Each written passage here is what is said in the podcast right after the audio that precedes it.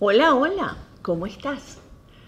Qué rico tener la oportunidad de nuevo de estar aquí para compartir contigo mis reflexiones sobre la vida, especialmente en este momento.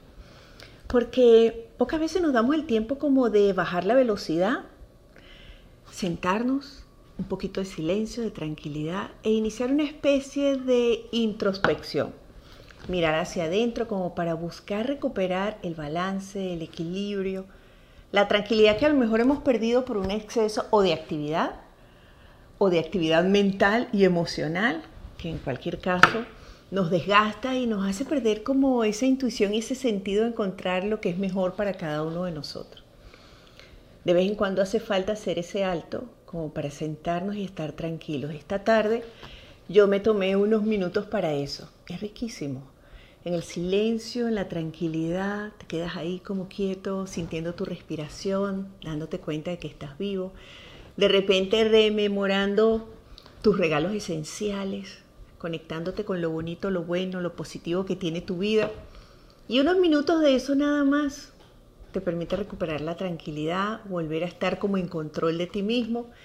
Y de alguna manera resurges como con una actitud más positiva, más calmada, más optimista acerca de tu vida, acerca de lo que estamos viviendo, de lo que estamos pasando todos. Por eso hace falta de vez en cuando hacer esa especie de alto, detenerte por unos minutos para estar tranquilo, para recuperar el ritmo y la conexión con el movimiento del universo. Realmente funciona de una manera súper especial. Hoy, para comenzar a practicar nuestro tema del día de hoy, voy a tratar de hacer un poquito de pausas para hablar más despacio al momento de compartir contigo mis ideas. En esta oportunidad vamos a hablar acerca de el poder, la importancia de vivir sin prisa, bajar la velocidad para recuperar y mantener la calma, especialmente cuando somos personas entrenadas, programadas para vivir siempre en un estado de alerta, de actividad, de emoción, de qué es lo próximo que voy a vivir, que tengo que hacer y que por supuesto a cambio de esto pocas veces estamos en el momento presente, siempre estamos en lo próximo, en el futuro. Y cuando vivimos mucho tiempo en el futuro y de repente nos detenemos o la vida nos detiene por alguna circunstancia, nos damos cuenta de que nos hemos perdido una cantidad de detalles del desarrollo de lo que ha sido nuestra vida. Especialmente lo notamos en referencia con las relaciones que mantenemos con otros. Por ejemplo, si teníamos hijos, de repente nos damos cuenta de, wow, qué rápido se crecieron, en qué momento ya se convirtieron en casi adultos, en qué momento pasó todo ese tiempo. O si, por ejemplo, de repente la vida te detiene y descubres que ya tienes un año, dos años, tres años, cinco años viviendo en ese lugar, ¿y en qué momento se te pasó? Y de repente piensas inclusive todo lo que quería hacer en este sitio y que no he hecho. Claro, porque he estado haciendo otras cosas. A veces mantenernos enfocados en solamente alcanzar y conseguir metas materiales, en cumplir objetivos para lograr el reconocimiento, la calificación, la recompensa necesaria que en algún momento nos va a dar la felicidad y la realización, pues nos perdemos de vista todos los otros elementos que también forman parte de las otras áreas de nuestra vida. Yo veía el bienestar cuando grabé la terapia del bienestar como nuestro bienestar es como una casa de cuatro cuartos la mente, las emociones, el cuerpo y el espíritu. Hay personas que viven casi toda su vida en el cuarto del cuerpo. Se desarrollan, viven para hacer ejercicio, para mantener una alimentación específica, para sentirse de una manera específica, para lucir como creen que deben lucir, para entonces a cambio de todo esto obtener la felicidad y la realización. Hay otras personas que no, hay otras personas que viven en el cuarto de la mente. Todo el tiempo están tratando de aprender, de incorporar, de proyectar, de lograr, de desarrollarse, de tener siempre más conocimiento para tener más la razón, por supuesto, con la misma intención, la realización y la felicidad. Hay otras personas que viven en el cuarto de las emociones. Todo tiene que ser emocionante, intenso. Y si no está pasando algo intenso o verdaderamente emocionante en su vida, sienten que están perdiendo el tiempo, que no han logrado verdaderamente darle a su vida un sentido positivo necesitan estar en esa especie de subivaje emocional, todo el tiempo a full adrenalina, en el estrés, en la angustia, en la ansiedad, sin darse cuenta de que existen otras áreas de la vida que pueden darte verdaderamente un buen complemento para ese bienestar y esa felicidad que estás buscando. Hay personas que en este mundo tratan de vivir en el mundo del espíritu, en el cuarto del espíritu nada más. Son personas que viven generalmente pensando que si se dedican solo a orar, a meditar, a tratar de desarrollar su espíritu, ignorando las responsabilidades, ¿verdad? Los compromisos de lo que significa tener un cuerpo físico, vivir en este plano totalmente físico y material para producir un balance, pues llega un punto en que se desequilibra. Todo esto para explicarte que cuando nos dejamos llevar por cualquiera de estos pensamientos obsesivos e intensos o de estas programaciones o creencias que adquirimos en algún momento de la vida acerca de lo que podía ser nuestra realización, generalmente nos desfasamos. Nos vamos hacia el futuro y nos perdemos de vivir el presente, el aquí y el ahora. Por eso la importancia de entender qué es lo que significa verdaderamente bajar la velocidad, de qué se trata y cómo puede beneficiarnos en ese proceso de experimentar más felicidad, más bienestar y definitivamente una buena realización personal. Como siempre, agradezco que te hayas conectado conmigo. Estamos en vivo en este momento aquí en Miami. Son las 10 y 8 minutos de la noche, cumpliendo nuestra invitación como todos los jueves y los lunes a las 10 de la noche para compartir contigo. Vamos a continuar porque tengo una historia espectacular para ti. Dice así. Un día un día llegó a África un explorador ansioso por alcanzar cuanto antes al corazón del continente. Traía consigo la fantasía de encontrar un gran tesoro, gracias a un mapa que había caído en sus manos años atrás. Apenas llegó, contrató al mejor grupo de hombres de la zona, a los que conocían el terreno para no perder el tiempo. Les ofreció una recompensa para que caminaran sin parar, sin detenerse y sin descansar hasta llegar al sitio donde estaba el tesoro. Una vez que hubieron cargado, la caravana inició apresuradamente su aventura. Durante varios días, el explorador le exigió a sus hombres que debían mantener el paso, aun cuando se sintieran cansados. A duras penas se detenían para tomar agua y continuar el camino. Ellos le obedecieron, hasta que un día se detuvieron. Se sentaron en el suelo y se negaron a continuar. Cuando el explorador les preguntó qué les pasaba, le respondieron sabiamente, hemos caminado con tanta prisa que ya no sabemos ni lo que estamos haciendo. Ahora tenemos que esperar a que nuestras almas nos alcancen para poder continuar. Espectacular, ¿verdad? De repente cuando uno lo escucha o lo lee, como que alguien descorriera una especie de cortina que no te permitía ver el significado verdaderamente de lo que significa vivir la vida en presente. Y es interesante porque yo diría que este cuento grafica muy bien lo que significa bajar la velocidad. Bajar la velocidad no significa párate, detente o suelta tus responsabilidades, no cumplas con tus compromisos Olvídate de lo que ocurre afuera, no, porque eso sería evadirnos. Lo que verdaderamente bajar la velocidad significa es procura hacer cada cosa con atención, dándote el tiempo suficiente y necesario para hacerlo, ajustando tu nivel de autoexigencia y de exigirle a los demás si están en una dinámica compartida contigo. Porque es de esta manera como podemos verdaderamente estar en el aquí y el ahora y cuando estás en el aquí y la ahora, ¿qué es lo que sucede? Resaltan todos los elementos de tu ambiente, de la situación en la que te encuentras, de la actividad que estás realizando. Te vuelves entonces más eficaz, más efectivo, sin necesidad de empujarte y presionarte hasta llevarte más allá de tus verdaderas capacidades, para perder ese sentido de equilibrio y de ritmo del que te hablaba, te hablaba inicialmente, del cual depende verdaderamente que podamos vivir conscientemente cada momento. Es como bajar la velocidad, es más prestarle atención al monólogo interno que te acelera, que te apura, que está instalado en tu cabeza y que generalmente te empuja y te empuja y te empuja, tratando siempre de llevarte a lo próximo, a la próxima meta, a la próxima cima, a la próxima montaña, descuidando completamente todo lo que sucede durante ese proceso y ese trayecto desconectándote de los otros elementos que son indispensables para darte la sensación de una vida plena realmente. En muchos casos nos hemos visto forzados por ciertas situaciones o circunstancias de vida a bajar la velocidad. Y lo que descubrimos es súper interesante. Primero, las sensaciones hacia nosotros mismos, porque yo a veces pienso también que una de las razones por las cuales nos resulta tan difícil y tan complejo, ¿verdad? Bajar la velocidad es porque nos vamos a hacer, nos vamos a, vamos a entrar en contacto con nosotros mismos, nos vamos a ser conscientes de nosotros. Es como cuando te vas a la montaña. En la montaña generalmente lo que percibes es el silencio, la soledad, la tranquilidad, la fuerza de la naturaleza. Y si realmente estás aislado con un grupo muy pequeño de personas, pues lo más fuerte que vas a encontrar es la presencia de ti mismo.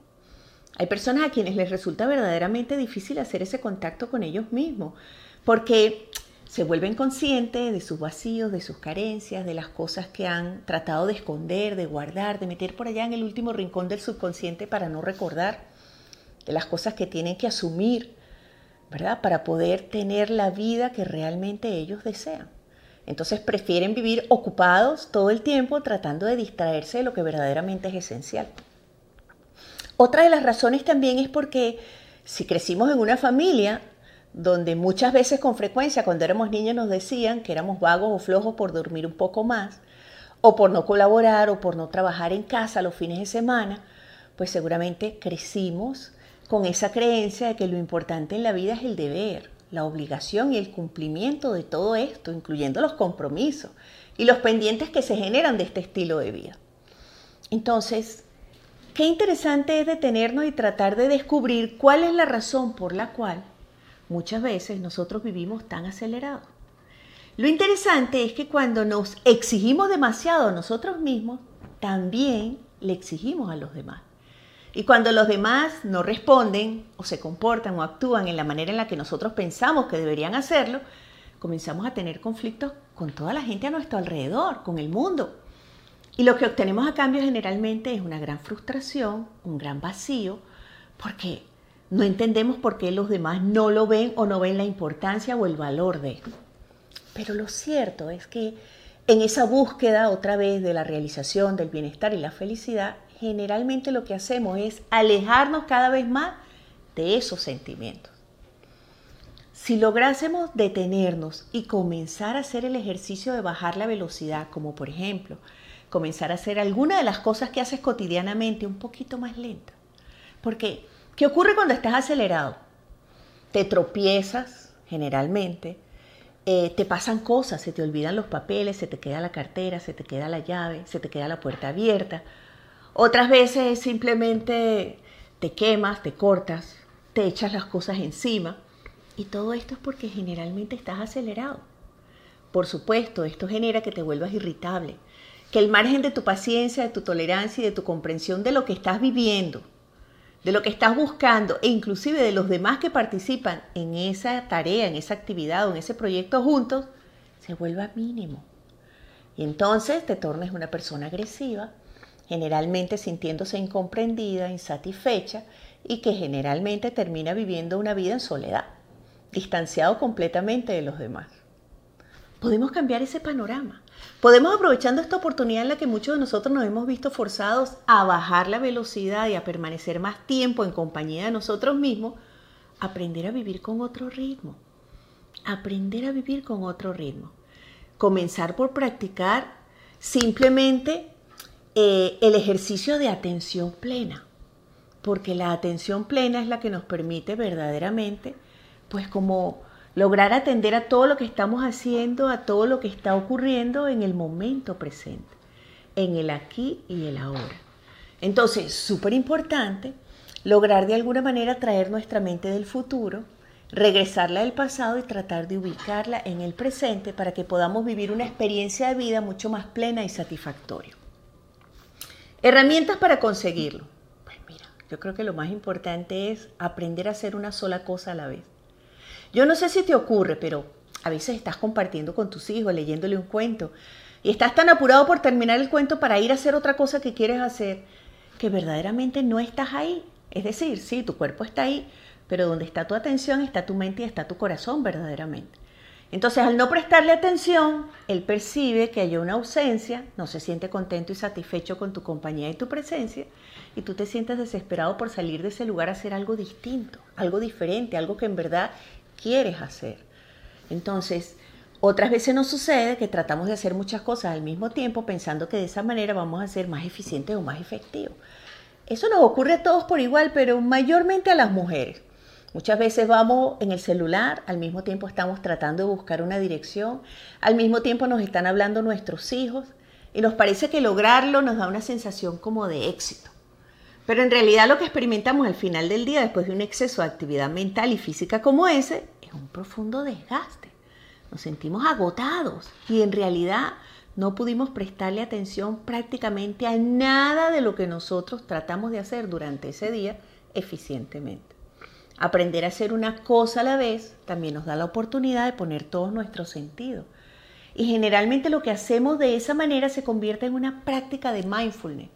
¿Por qué? Porque atendemos a los detalles, nuestra mente está más quieta, más serena, tenemos más inspiración, tenemos una mente más abierta para discernir mejor, responder mejor a lo que estamos haciendo y de esa manera ser más eficientes en el proceso. Es súper importante dejar de hacer tantas cosas al mismo tiempo y prestarle atención a una sola. Y cuando acabe esa, la próxima. Y la próxima, porque en ningún momento bajar la velocidad o vivir sin prisa significa quedarte pasivo y quieto, ¿no? En actividad, pero con el ritmo natural que todo proceso conlleva en sí mismo. Próxima herramienta, hay que aprender a, practicar la atención consciente. ¿Qué significa esto? Bueno, hay que tratar de entenderlo porque no es algo que hacemos ninguno de nosotros con frecuencia en nuestra vida cotidiana. Muchas veces estamos viendo el televisor y al mismo tiempo estamos supuestamente conversando con nuestra pareja o con nuestros hijos acerca de qué fue lo que les sucedió y que ellos están tratando de compartir con nosotros. O tratamos de llevar una conversación durante la comida, ¿verdad? Y al mismo tiempo le estamos dando una mirada al celular porque nos acaba de sonar y nos da la sensación de que es un mensaje. Otras veces tratamos de alguna manera de, dedicarnos a hacer algo, pero sin lograr verdaderamente desarrollarlo porque en el fondo tenemos tantas cosas en la cabeza a las que estamos dándole parte de nuestra atención durante el mismo tiempo y el mismo momento que no logramos hacerlo. Prestar atención es traer tu mente a esa actividad o a ese momento en presente que estás viviendo. ¿Hace cuánto tiempo que no se sientan a comer y a compartir la mesa sin los celulares? ¿Hace cuánto tiempo que no lo hacen para conversar como lo hacían a lo mejor en sus familias cuando fueron pequeños? ¿Hace cuánto tiempo que no te sientas a mirar y a observar cómo han crecido, se han transformado y han cambiado tus hijos? O tus amigos inclusive viéndolos a través de la pantalla de tu celular o de la tableta, en la distancia. Poner un poquito de distancia, es decir, bajar la velocidad y observar nos devuelve una imagen completamente distinta, repotenciada, más positiva y detallada de cada momento de nuestra vida. Tratemos de practicar la atención consciente. Hay un ejercicio que yo aprendí de un monje vietnamita que se llama Thich Nhat Hanh, eh, un ser humano espectacular con una enseñanza súper sencilla y poderosísima que no cambia en el tiempo. Y era a lavar los platos en atención plena. La práctica de lavar los platos en atención plena es súper relajante. A mí me encanta. No uso el lavaplato automático a menos que haya demasiados platos y hayamos tenido alguna cena de esa de amigos en familia. Pero me encanta la sensación de sentir la temperatura del agua, de acomodarla, que sea rica, cálida, de pasar la esponja, de enjuagar la esponja, de volver al jabón. Es como un ritual me relaja. Me encanta hacerlo sin prisa, cuando ya todo el mundo se fue a acomodar a sus habitaciones y quedarme ahí en esa sensación me parece súper relajante. Otra de las prácticas que nos ayuda a la atención plena, por ejemplo, es la práctica de la ceremonia del té.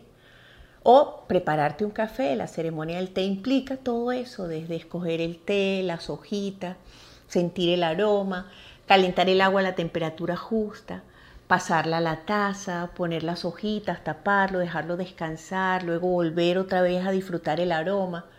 Generalmente se toma sin dulce, A mí me gusta ponerle miel, pero todo ese proceso es como el momento para mí. Yo nunca hago un té apurada. Para mí es el momento de hacer una pausa. Me permite prestar atención plena a lo que estoy haciendo y me encanta disfrutarlo porque son unos minutos para mí. Me concientizo de algo que alimenta mi espíritu, que tranquiliza mi mente, que serena mis emociones y que me conecta con el momento presente. Me da la sensación de que estoy viva aquí y ahora. Por otro lado, es que me parece tan importante. Atención plena es amor. Cuando yo estoy escribiendo, estoy leyendo, estoy mirando el celular y me habla alguna de mis personas queridas y yo dejo lo que estoy haciendo literalmente, me volteo y miro a los ojos de esa persona, le estoy dando atención y esa atención se traduce en amor. Le importo, me interesa, ¿verdad? Está interesado en lo que tengo para compartir y se genera un vínculo que se, fortalece en el tiempo cada vez más a través de ese contacto con los ojos, a través de esa sensación de estar atentos y presentes. No sé si te ha ocurrido, pero a veces te sientes angustiado y estás tratando de hablarle a alguien y luego de haberle dicho todo lo que tenías guardado en la mente y de haberle contado cómo te sentías, te llega la iluminación, es decir, llega a tu mente la idea perfecta para darle solución a lo que estás viviendo. No sé si alguna vez inclusive has ido más allá y le has dicho como yo a alguna persona, acabo de darme cuenta, gracias por escucharme. Pero ¿por qué ocurrió la magia? Porque esa persona nos prestó atención, atención plena. Así esa es la traducción al español del mindfulness. Mindfulness de alguna manera te motiva a prestar atención a cada cosa que haces en el momento que estás. Por eso la planificación previa, de manera que podamos tener el tiempo para cada cosa, es tan importante. Próxima herramienta, levantarte media horita antes. ¿Para qué? Para bajarle la velocidad al resto de las actividades de tu rutina durante el día. Y que te alcance el tiempo para prepararte el café, para prepararte el té, para hacer el desayuno, para conversar con tus personas queridas, ¿Cómo te levantas generalmente todos los días? Seguramente te levantas apurado y lo primero que haces es tirar la mano para coger el celular. Pero, ¿qué tal si transformáramos esa rutina de levantarnos en algo diferente y creáramos un ritual distinto? Y en vez de levantarte a ver quién está en el celular, te levantara y lo primero que hicieras fuese notar que estás vivo, estoy vivo un día nuevo, un día más, qué maravilla, 24 horas para hacer algo diferente, para hacer algo mejor.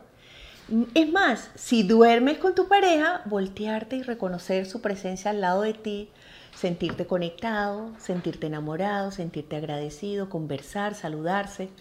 Todavía más, antes de salir de la cama, poder mirar por la ventana. Y de repente si tienes la suerte de tener un ambiente natural allá afuera o poder vislumbrar el cielo, decir, qué cielo tan lindo, o mira, está lloviendo, qué nubes tan grises. Todo eso son unos segundos, nada más, unos segunditos. Pero cuando te incorpores lo haces de una manera distinta, consciente de que estás vivo y que a partir de ahí muchas cosas pueden mejorar, transformarse y funcionar. Esa media horita antes te va a permitir prepararte para salir si no lo hiciste la noche anterior o para empezar a trabajar y saber dónde están las cosas, sin correr, sin acelerarte. Es que en esta casa todo el mundo mueve todo de sitio, en esta casa todo el mundo es desordenado. ¿Quién me cogió? ¿Quién se llevó? dejemos de vivir en esa especie de rutina loca y acelerada que nos atrapa aún a pesar de que estamos en la casa la mayor parte del tiempo hoy en día. Entonces, esa media horita para respirar, para meditar, para reflexionar, para tener recuerdos bonitos y de alguna manera iniciar el día con una actitud distinta, distinta. Es que los, o sea, los días se pasan tan rápido. El tiempo pasa tan rápido y ese, tiempo que pasa rápido son años que hemos vivido con muy poca conciencia de que lo hemos vivido. A veces a duras penas recordamos como los eventos más impactantes, pero lo que ocurrió entre ellos no nos acordamos, porque no estuvimos ahí, ¿Estamos adelante o atrás? Somos capaces de potenciar nuestra memoria cuando prestamos atención. Entonces, cuando atendemos y nos interesa, lo grabamos y lo recordamos. Entonces, podemos volverlo a traer cuando lo necesitamos.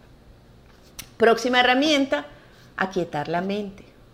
aquietar la mente. Uy, la mente es impresionante.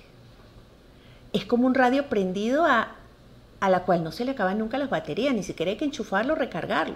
Está encendido todo el tiempo. Todo el tiempo tenemos pensamientos y a veces la mayoría de los pensamientos o de las ideas que ocupan nuestra mente no son las más positivas. Son de deber, de obligación. Yo a veces me sorprendo diciendo, ya va, espera, ¿cuál es la lista que tengo? ¿Y ahora para dónde voy? ¿Ahora qué tengo que hacer? Y vuelvo y la reviso. De repente digo, ay Maite, con que hagas estas cosas hoy es perfecto. Pero la verdad es que a veces sentimos el impulso y el deseo no solamente de hacer esas, sino las de mañana y las de pasado y una más. Porque si no vivimos a ese ritmo, acelerado e intenso, nos parece que no estamos cumpliendo, que estamos perdiendo la vida, que estamos perdiendo el tiempo, que somos vagos, que así no vive la gente que realmente es exitosa y logra las cosas que desea y que quiere. Entonces sí, responsabilidad, claro que sí, pero con conciencia de lo que va a implicar cumplir con cada una de ellas o cada uno de nuestros compromisos cada día, entendiendo, considerar el tiempo, la energía que le debemos prestar para que verdaderamente podamos hacerlo de una manera eficiente y exitosa. Entonces, para todo esto hay que tranquilizar la mente. ¿Cómo tranquilizamos la mente? La meditación es una práctica maravillosa. Es que no solamente te tranquiliza durante los 20 o 15 minutos que dura tu ejercicio de meditación, sino que la práctica disciplinada de la meditación con el tiempo te ayuda a pensar menos, a enfocarte más en lo que estás haciendo a enfocarte más en la respiración, a quitarle tu atención que pones casi todo el tiempo en los pensamientos que ocupan tu mente. Y a entender algo muy importante. Tus pensamientos no son tú.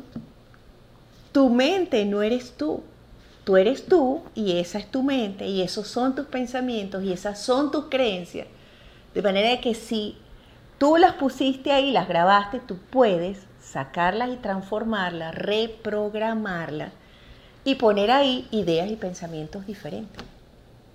Entonces, te sugiero que le quites tu atención a los pensamientos negativos, a los pensamientos llenos de deber, de obligación, de exigencia, que generalmente te conectan a la frustración, a la insatisfacción, a la impotencia, a la tristeza y hasta a la ira, cuando no puedes contener el que hayas vivido un fracaso o el que haya ocurrido algo que se atravesó de forma inesperada o que otros no hayan se hayan unido a ti para lograr lo que estabas buscando alcanzar.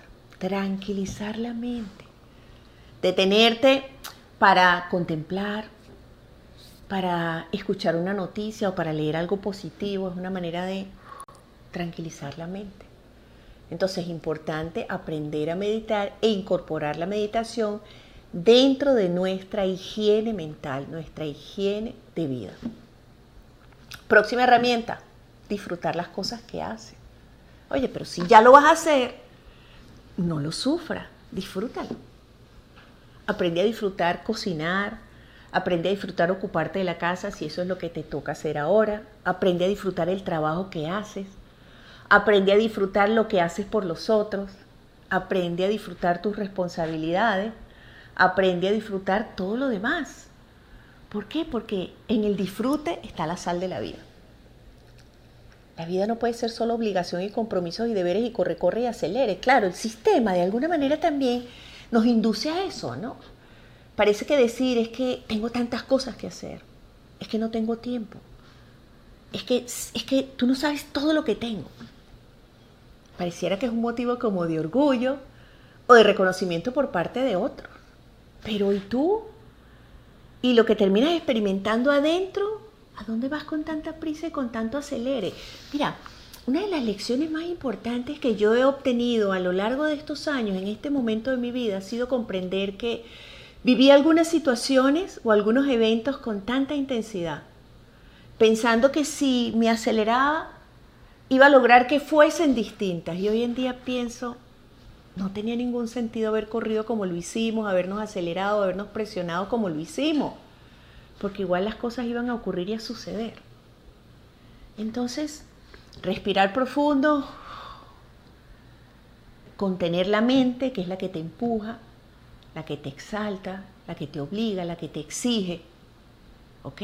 Y enfocarte en una sola cosa a la vez, momento a momento, para disfrutarlo. Aquí, tú sabes, no, aquí, trabajando, creando, construyendo una nueva idea, escribiendo un nuevo libro, sin quejarte y sin lamentarte, porque ese es el otro elemento también que, que no nos permite disfrutar las cosas que hacemos. Nos encanta quejarnos, nos encanta decir, bueno, es que es tan largo, es tan difícil.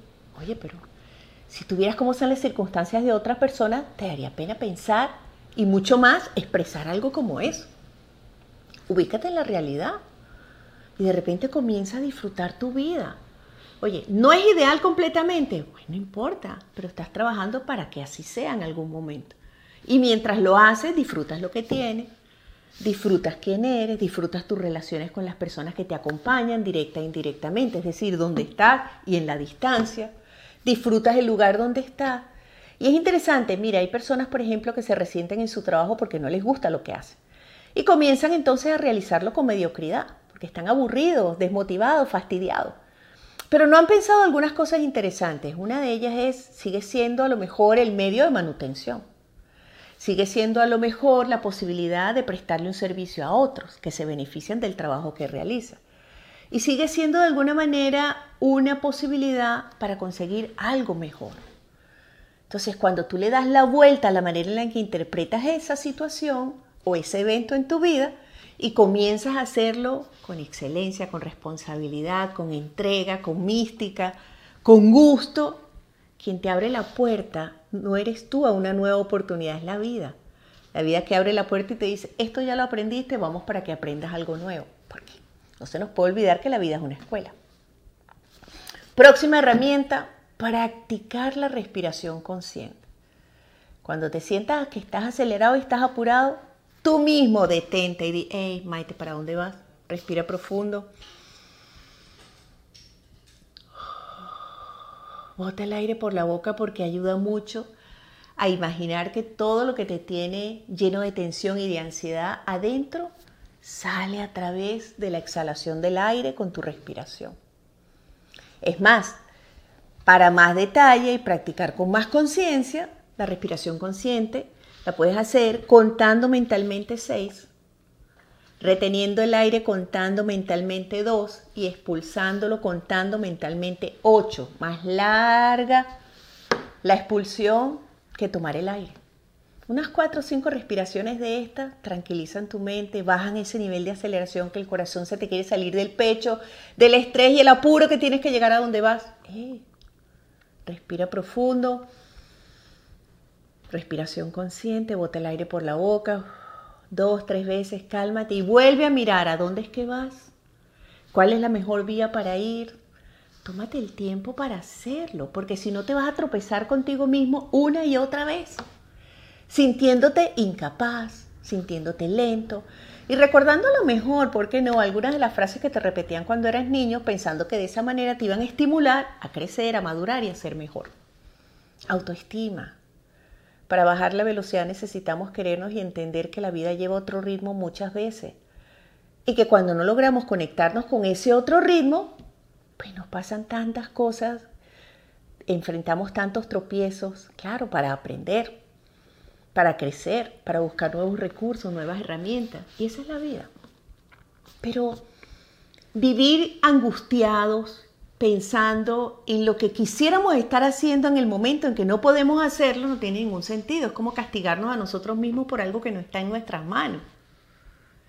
Deberíamos conscientemente hacer lo posible por suavizar nuestra experiencia de vida y decir, ok, en este momento no es posible, me voy a tranquilizar, pero voy a estar atento. Cuando se presente la oportunidad, yo voy a estar listo para tomarla. Y mientras tanto, distraigo mi mente para que no me enloquezca disfruto de lo que está ocurriendo en mi momento presente, me vuelvo activo, ¿verdad? Establezco contacto y conexión con los demás, disfruto de este momento porque es muy probable que cuando la nueva normalidad regrese a la vida de todos nosotros, muchas de estas cosas que ahora podemos vivir ya no las podremos vivir de la misma manera. Ojalá que sí conservemos aquellas que son más importantes y que durante este tiempo hemos llegado a descubrir que verdaderamente le da un significado extraordinario a nuestra vida, el hecho de estar vivo. Serénate, deja de juzgarte, deja de exigirte, deja de exigirle tanto a los demás, somos diferentes. A veces somos tan acelerados, perdón, que le exigimos a otros que sean como nosotros, pero ¿cómo pueden serlo? Es que no pueden pensar como nosotros para responder de la misma manera como lo haríamos nosotros. Tienen otras creencias, otros mecanismos para pensar y analizar las situaciones de vida, siempre la respuesta va a ser distinta. Pero si queremos que se acerquen más a lo que nosotros creemos que puede ser más eficiente en nuestra dinámica, tenemos que poder comunicárselos y explicárselos, no una, sino varias veces. Porque ya tú sabes, nadie cambia porque otro trate de lograr hacerte cambiar.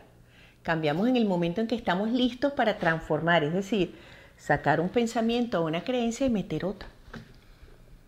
¿Se acuerdan que en estos días hablábamos de la importancia que tiene practicar las meditaciones, por ejemplo, durante 21 días consecutivos cuando tenemos un propósito de transformar o adquirir algo positivo en nuestra vida? Pues es más o menos como eso.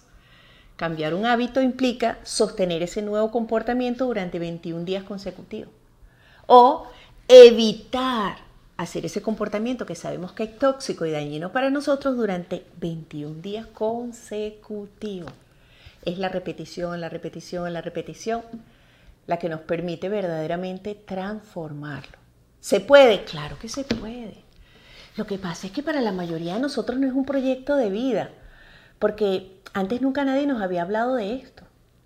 Al contrario, desde que fuimos pequeños muchos de nosotros recibimos la instrucción repetido número de veces de tienes que trabajar, tienes que levantarte temprano, tienes que fajarte, todo el tiempo tienes que estar ocupándote del deber, de la obligación, de los compromisos, porque así vas a ser exitoso y cuando seas exitoso vas a ser feliz. A veces somos felices sin ser exitosos, entre comillas, desde el punto de vista de los demás. ¿Por qué? Porque logramos hacer, descubrir lo que nos gustaba y nos dedicamos a hacerlo. Entonces podemos hacerlo con un ritmo más natural que nos permite prestar atención y dar lo mejor de nosotros. Gracias por compartirlo conmigo, gracias por escucharme. ¿Cómo me gustaría tener la capacidad de motivarte lo suficiente como para que decidas hacer un pequeño cambio en tu estilo de vida, aprovechando la oportunidad de que ahora muy probablemente tienes más tiempo de calidad para hacerlo? Date la oportunidad, empieza a transformarte. Olvídate de los demás a tu alrededor, no los puedes cambiar, pero si tú te transformas y empiezas a reflejar el beneficio de esa transformación, los demás se van a sentir atraídos y es muy probable que logres motivarlos con tu ejemplo y tu nuevo comportamiento a buscar la felicidad y la realización de cada uno de ellos. Vale la pena hacerlo. Qué rico, ¿verdad? Gracias por compartirlo conmigo y por acompañarme. Ya sabes, mañana, en la mañana va a estar subido en mi canal de YouTube y en mi canal de Instagram, Hola Maite, este video. De manera que lo vas a poder ver cuantas veces te haga falta o lo consideres necesario y vas a poder compartir el link con todos tus amigos. Aprovecho para recordarles que ahí también están todas las meditaciones.